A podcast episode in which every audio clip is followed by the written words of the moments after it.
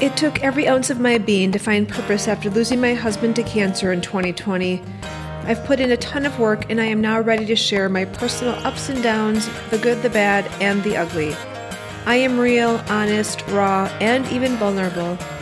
My hope is to inspire others to know there is so much life to live after such despair and to let you know you're not alone.